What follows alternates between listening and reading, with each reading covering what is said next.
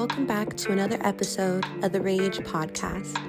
I'm your host, Michaela Parker, and on today's episode, we will be talking to Allison Baer, an iRise postdoctoral fellow who studies the social etiology of physical and mental health outcomes among stigmatized group members. In our dialogue today, we will be talking about collective grief, racial socialization, and the death of worldviews. So, without further ado, let's get into this great conversation. My name is Allison Baer. I'm a social psychologist, and I study how race related beliefs influence the health and well being of racially minoritized group members. And I'm particularly interested in how Black racial identity and the experience of stigma interact to produce beliefs, strategies, and behaviors that impact the health and well being of Blacks. As a Black Canadian originally from Jamaica, I'm aware that racial and cultural contexts and climates influence our racial identity. So I've been interested in looking at these issues in different contexts, including Canada, Jamaica, and the US. And the goal of my work is really to add to the knowledge base that we, as members of the Black diaspora, can draw upon to strengthen our understanding of ourselves and maximize our well being. So, building mental and physical health, resilience, social justice orientation, self sufficiency, and a sense of belonging. Thank you so much. Your work has really inspired me in the work that I do. So, with that being said, you have an incredible presentation on collective grief and trauma, where you address the barriers to social justice, racial myths, and how these tie to our American identity. What inspires you to speak on these topics? Well, like many of us, I've been um, observing the social strife that has been going on in our society in recent years. We saw with the Obama presidency, the Trump presidency, with COVID, the murder of George Floyd. And a lot of this has to do with challenges to our core beliefs about our nation and the social hierarchy. So, you know, there seems to be a lot of anger and frustration in everyday people, misdirected hostilities, people feeling unheard or overlooked, people feeling like everything is changing and they've lost their footing. And in observing this, I thought it would be interesting to use our understanding of grief to contextualize this phenomenon. But rather than examining individual grief, looking at this as collective grief. And I think this really fits because if you look at the symptoms of grieving, you see things like disorientation, difficulty letting go, feelings of longing, obsessing about the past, anxiety about the future, physiological distress, and all of these sound a lot like what many of us are experiencing as a collective at this moment. Even if you think about the stages of grief, many of them seem like what we're experiencing at this moment. So, these events have required us to confront and evaluate who we believe we are and what we stand for as Americans. And if we narrow this down a little and focus on our beliefs or worldviews around race, the loss of this racial worldview has led to a period of grieving for us as a nation, but in different ways for majority and minority group members. I think that's a very interesting route that you take in regards to your research regarding collective grief, because even our identities, there's so much to unlearn, even worldviews. As we go through life, times change, so it's important to also acknowledge that worldviews change and that our worldview should also change as the times do as well. This idea that we're constantly evolving with the spaces around us rather than getting stuck in these mindsets or frames of thinking that that inherently are exclusionary.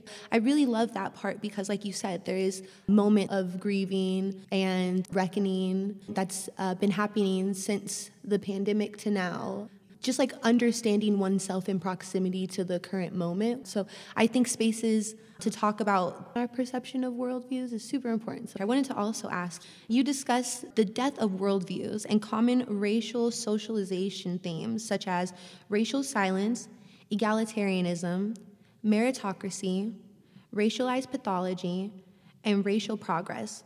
Can you elaborate or provide contemporary examples of these themes to our audience? Yes, so I think that one reason people are struggling to evolve to meet the realities of our times, as you've been saying, is that we've been raised with certain beliefs about who we are and what our values are as Americans and how to practice those values.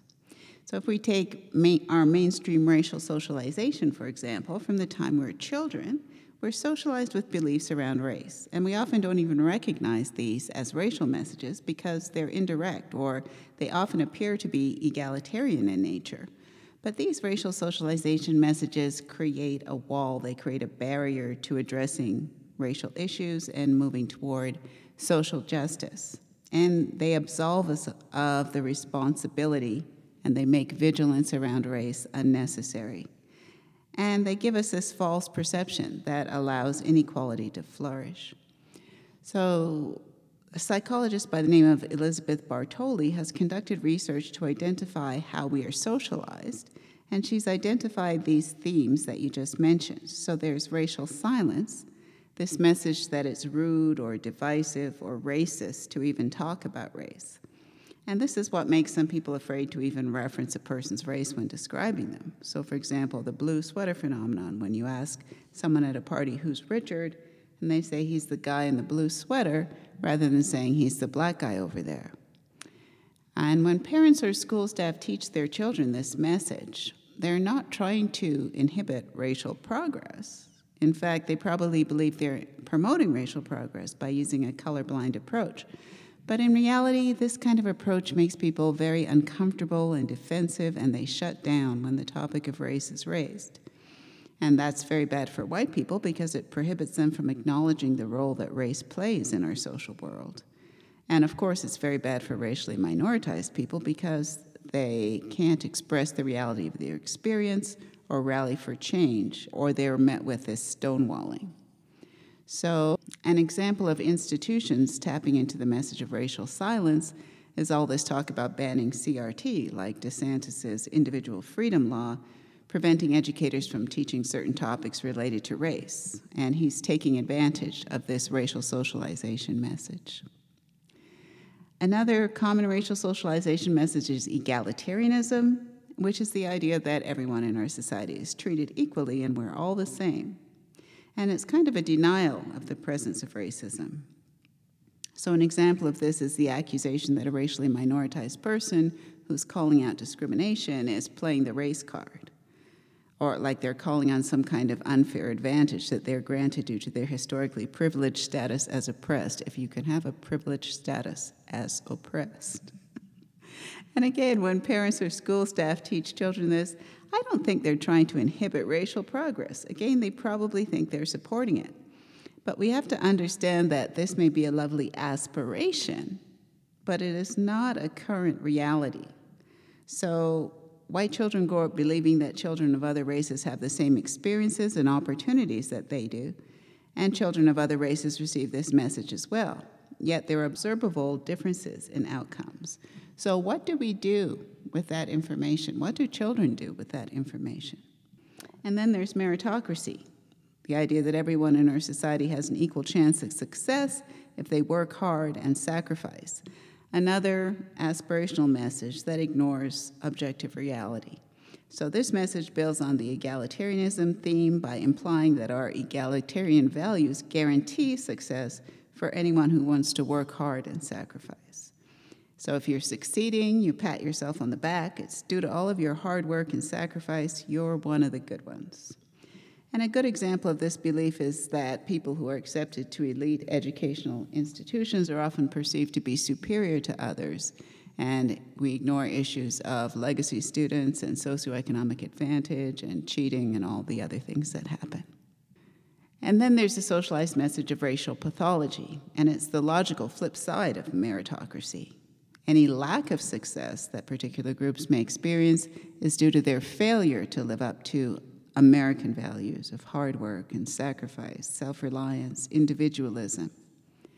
And this message is maybe even more overtly damaging than the others. It's more often promoted institutionally through the media, by political figures, for example. And people who support the policy of mass incarceration of blacks would support this message. So you can see how, by claiming egalitarianism, meritocracy, and racialized pathology as racial realities in our society, we're teaching our children to scorn and devalue the targets of oppression and to elevate and praise the beneficiaries of oppression.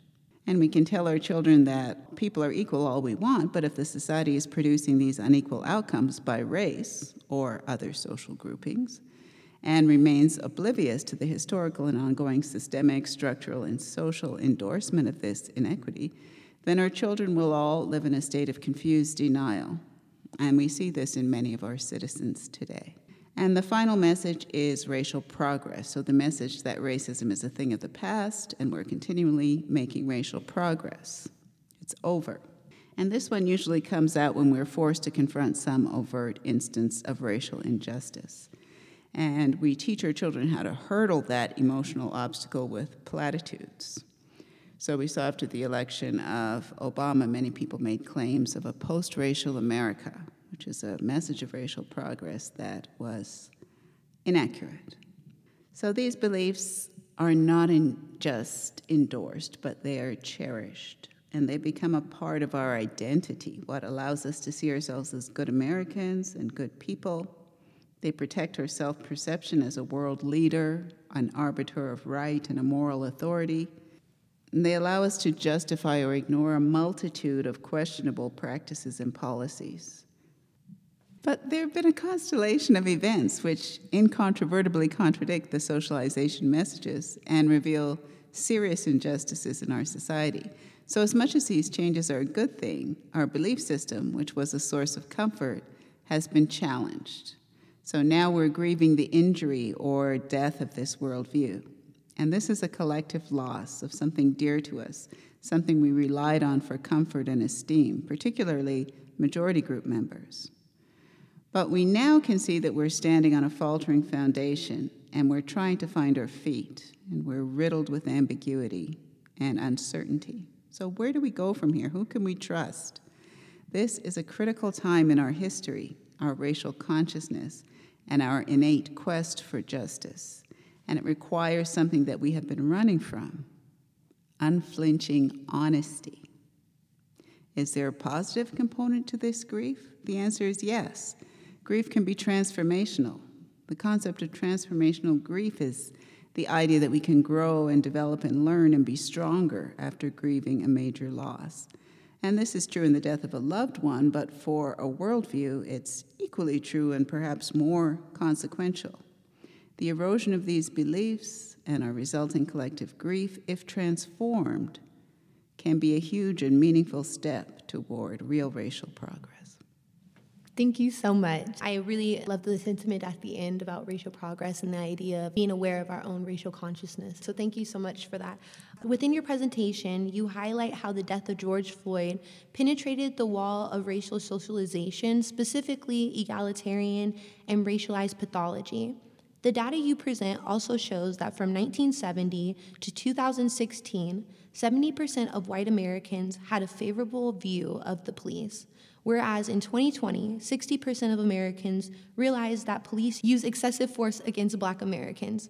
You also discussed how beliefs about how race impacts COVID 19 health outcomes has changed, with 61% of Americans now agreeing that people of color face more of the health impacts of COVID 19 than white people. How has the pandemic highlighted the inequities within the health system and its connection to other systemic inequities? Well, I recently read a paper by sociologist Eduardo Bonilla Silva, and he discusses this topic in some detail. For example, he discussed how when we began to learn that communities of color were disproportionately affected by COVID, immediately our racial socialization was activated. So we came out with messages of comfort, like the statement, We're all in this together, was frequently heard and implies that we're facing the same threat. But were we? So, this is our egalitarian socialization telling us that we're all equal and everyone has an equal chance. And many people also suggested that these communities must be doing something wrong that's causing them to get sick. And we heard statements like they have more health comorbidities that make them susceptible. Oh, so they don't take care of their health, and that's why they're dying. So, this is our racialized pathology socialization. And he also heard salute to our unsung heroes, the essential workers who are sacrificing for us. But little thought went into who are these people and why are they in these positions and what are the implications of their sacrifice and how are we protecting them. So, research by the Brookings Institute analyzed the racial disparity in COVID deaths, and they found that past and ongoing racism in virtually every sphere of life was implicated inequities in healthcare, housing, neighborhood infrastructure, employment, criminal justice. For example, they found that yes, blacks are more likely to have health comorbidities, but not due to neglect of health, due to external stressors and structural disadvantage caused by racism. And this includes things like redlining and chronic disinvestment in black areas, resulting in neighborhoods that lack healthy food options, green spaces, recreational facilities, lighting, safety. All of these produce comorbidities. And these areas are also more likely to be densely populated, increasing the risk for COVID. They're more likely to be exposed to pollutants and toxins, a form of environmental racism contributing to comorbidities. They're less likely to have health care access. Hospitals are farther away, contributing to comorbidities and less care. So, historical and ongoing race, racist policies, structures, and practices in many areas where blacks live promote these health outcomes. And historical and ongoing racist policies, structures, and practices in employment result in blacks being more likely to have more precarious employment, more likely to be essential workers, less likely to be able to work from home or get sick time off, and more likely to use public transit. So these racial disparities in employment, exacerbate these health disparities and the wealth disparities that we just talked about. So, this article by Bonilla Silva really explains a lot of the racial disparities that we see in COVID deaths. And it's important to know that these wealth and health disparities are not COVID specific. They're affecting people in all aspects of their lives. And the pandemic has just increased our awareness of these disparities and is beginning to chip away at those messages that perpetuate them. Thank you so much for that insight. During the protest language, such as riots, it has a narrative attached to it. Mm-hmm. And when you were talking about this idea of what it means to be a good American, it made me think about how the same people who were critiquing what was happening in 2020 are the same people who have don't tread on me tattoos and is really interesting to me because it speaks volumes to racialized empathy, but that worldview is present in our society. So, in order to change it, we have to acknowledge it. And in order to acknowledge it, we have to be honest with not only ourselves, but in the environment around us. So, Absolutely. I really love that. Absolutely. Even the idea that people may not consciously think because they're not white, I don't care, but they might think because they're not white, they probably did something to deserve their right. outcome, and therefore I don't care. So they have that second layer to distance themselves mm-hmm. from the mm-hmm. problem. And that's stripping away that layer that we really have to work on. Yeah. And I, I even see that problem in abolition work, for example. I think that we as a society can't imagine life without the police, life without prisons. And it's also very hard for us to want to see the world that way because we've lived in the context of understanding that prisons and the justice system are here to take away the bad people Whereas we can see statistically speaking that most people who are incarcerated are there because they can't pay their bonds.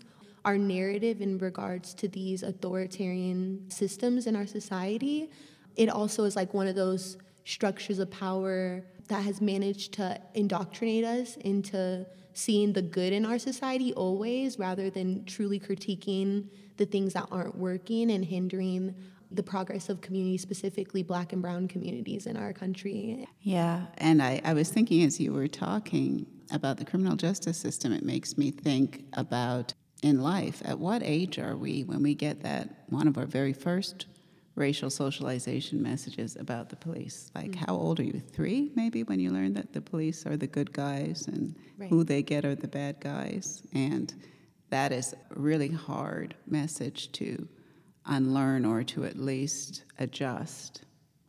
Yeah, and I think it's going to be hard for a lot of people because our socialization of what we believe is truth comes from a lens of exploitation, white supremacy, colonialism. So when you think about it from that perspective, it's easy to want to unlearn. I Yes, think yes.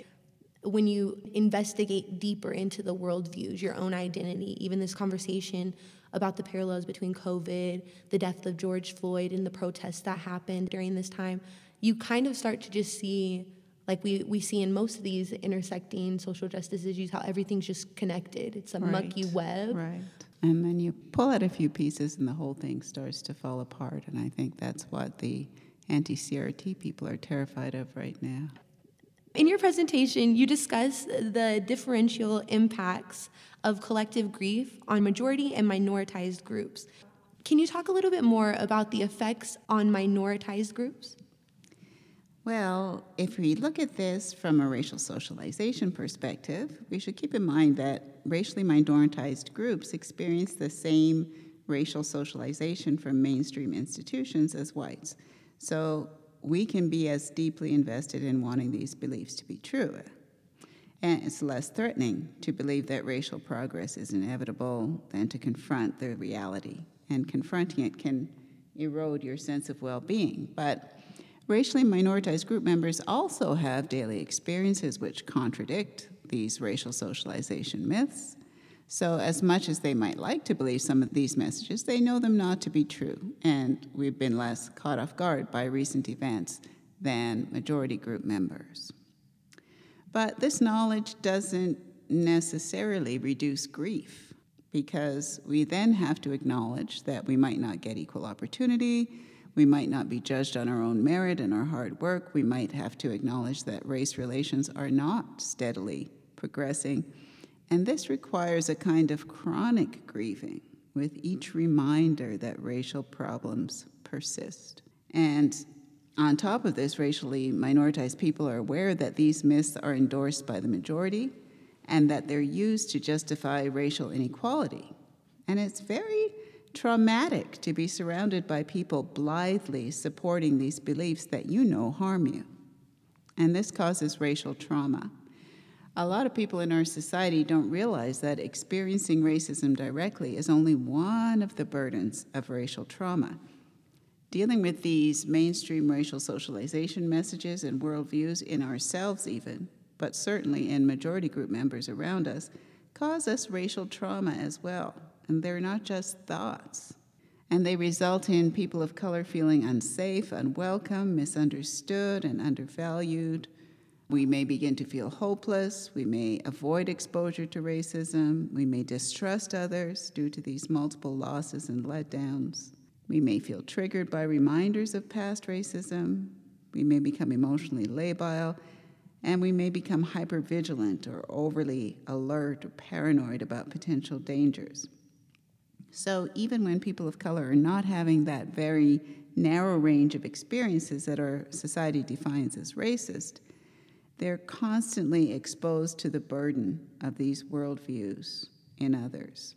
So, before we can understand how to promote our well being, we should consider the factors that are eroding our well being.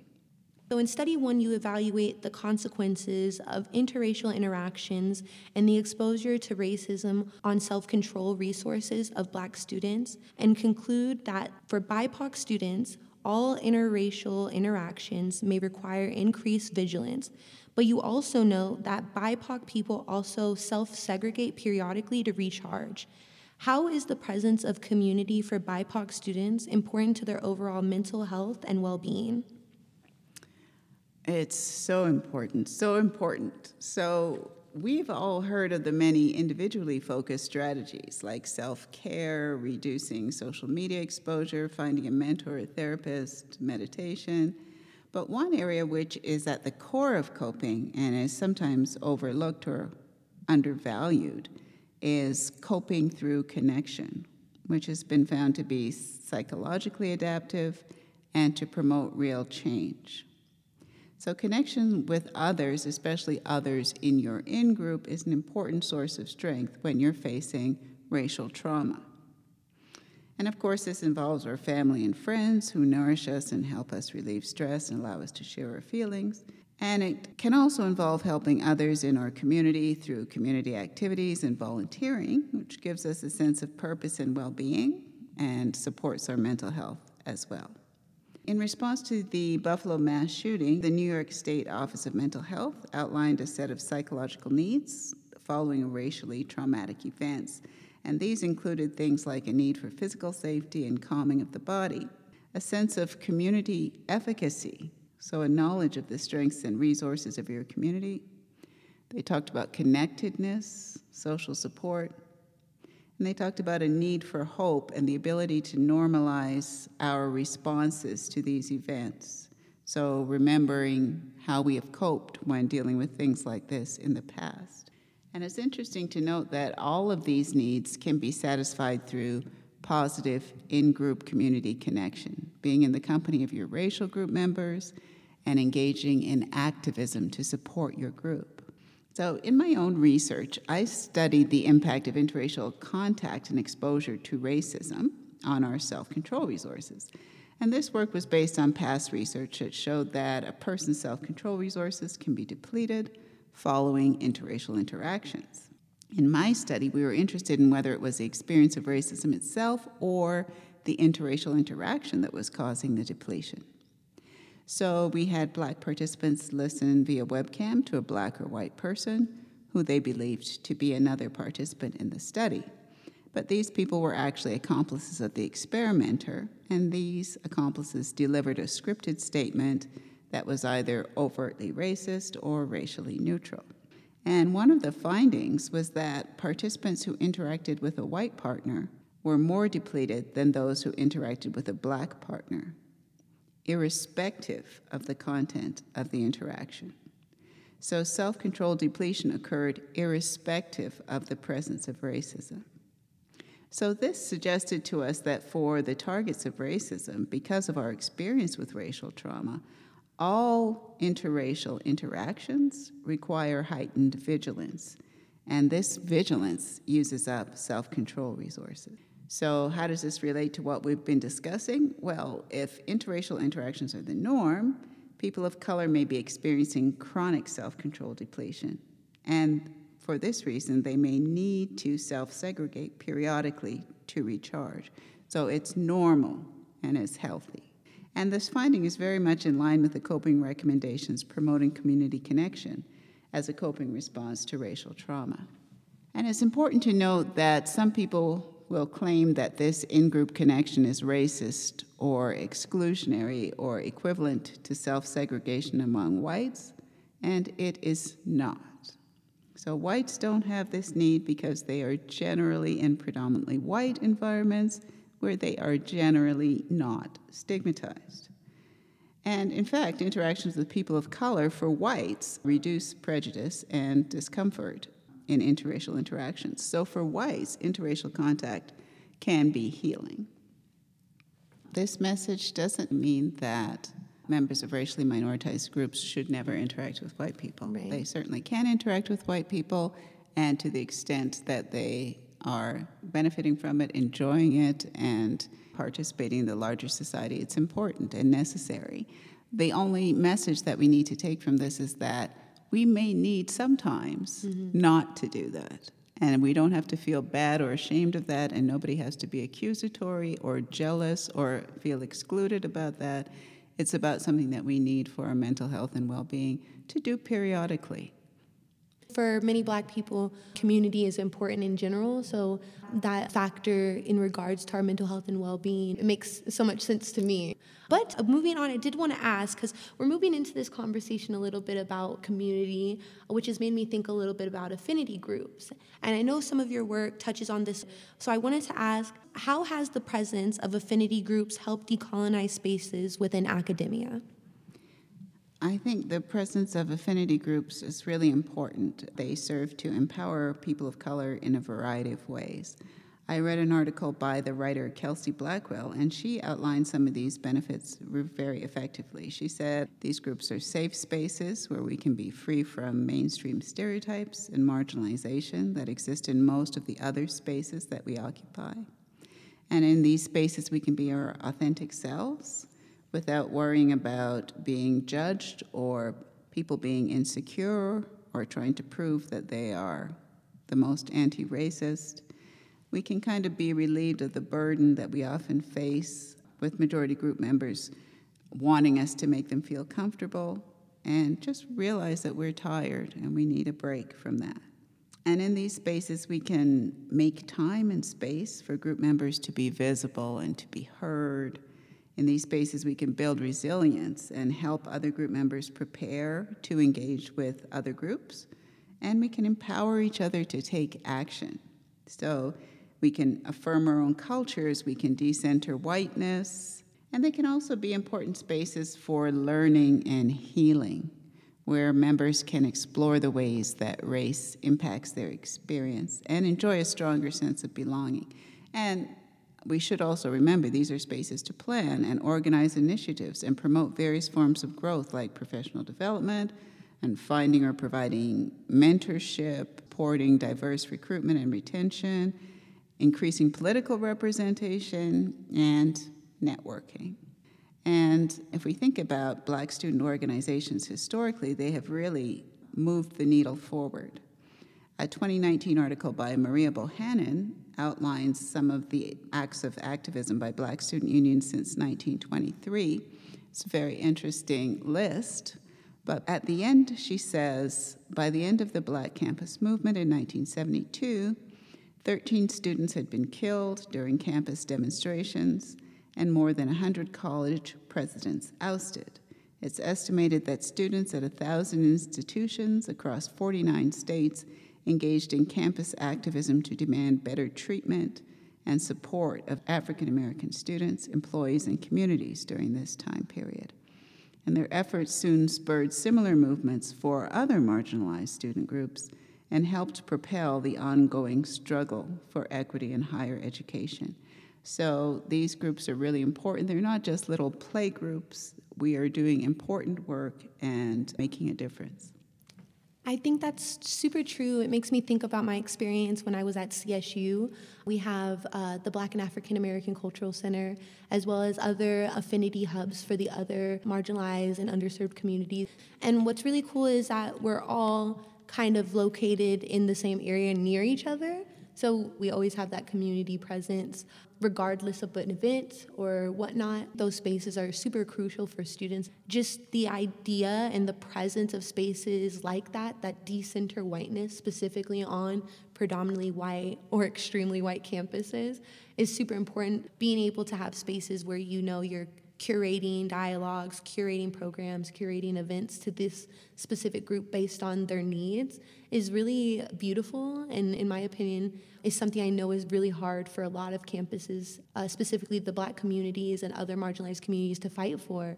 But once they're there, it's so necessary. Yes. And as someone who went to a campus that was privileged enough to have those spaces, when I come here for graduate school, it makes me really sad for the undergrad students because so much of who I've grown to be was because of who I met at these events when I was 19, 20, 21 years old.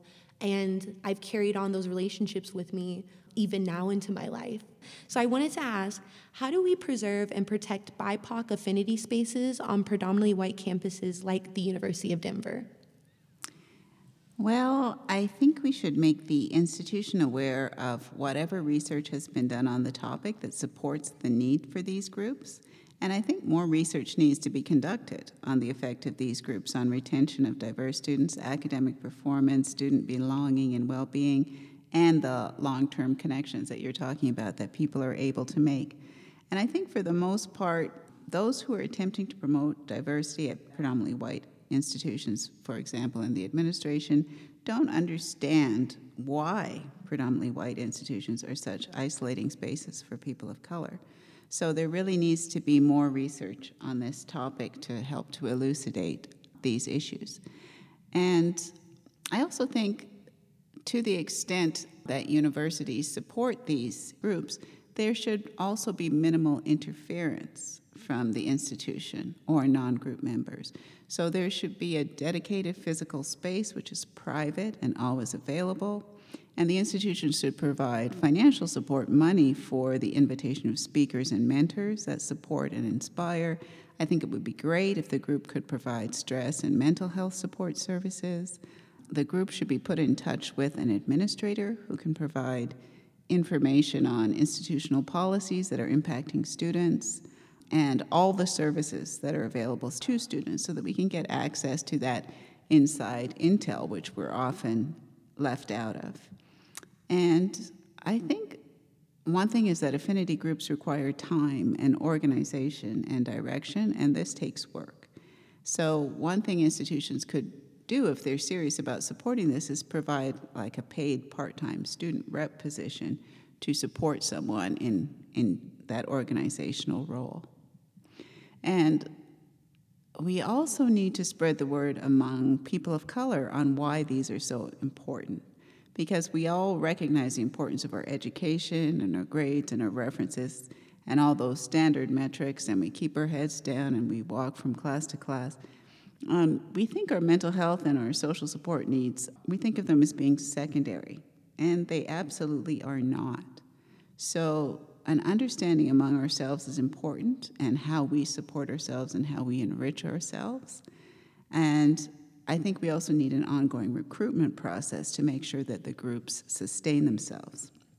And I think we should study successful groups and spread strategies that they use to achieve that success. And institutions like DU that have a relatively small number of people of color, I think creating links between institutions in the same city, for example, so that they can host joint events where students can meet other people of color, they can network more broadly, they can have increased participation at the events, they can collaborate on local issues of relevance for people of color, and maybe even pool funding for events. That would be great, so they could have bigger and larger, more elaborate events. And we have to remember to also have fun. So being together is not only about doing the work, but also just reveling in who we are. It's been a pleasure truly picking your mind and, and learning more about your research. So thank you again for your time. Well, thank you very much for having me. It was great fun.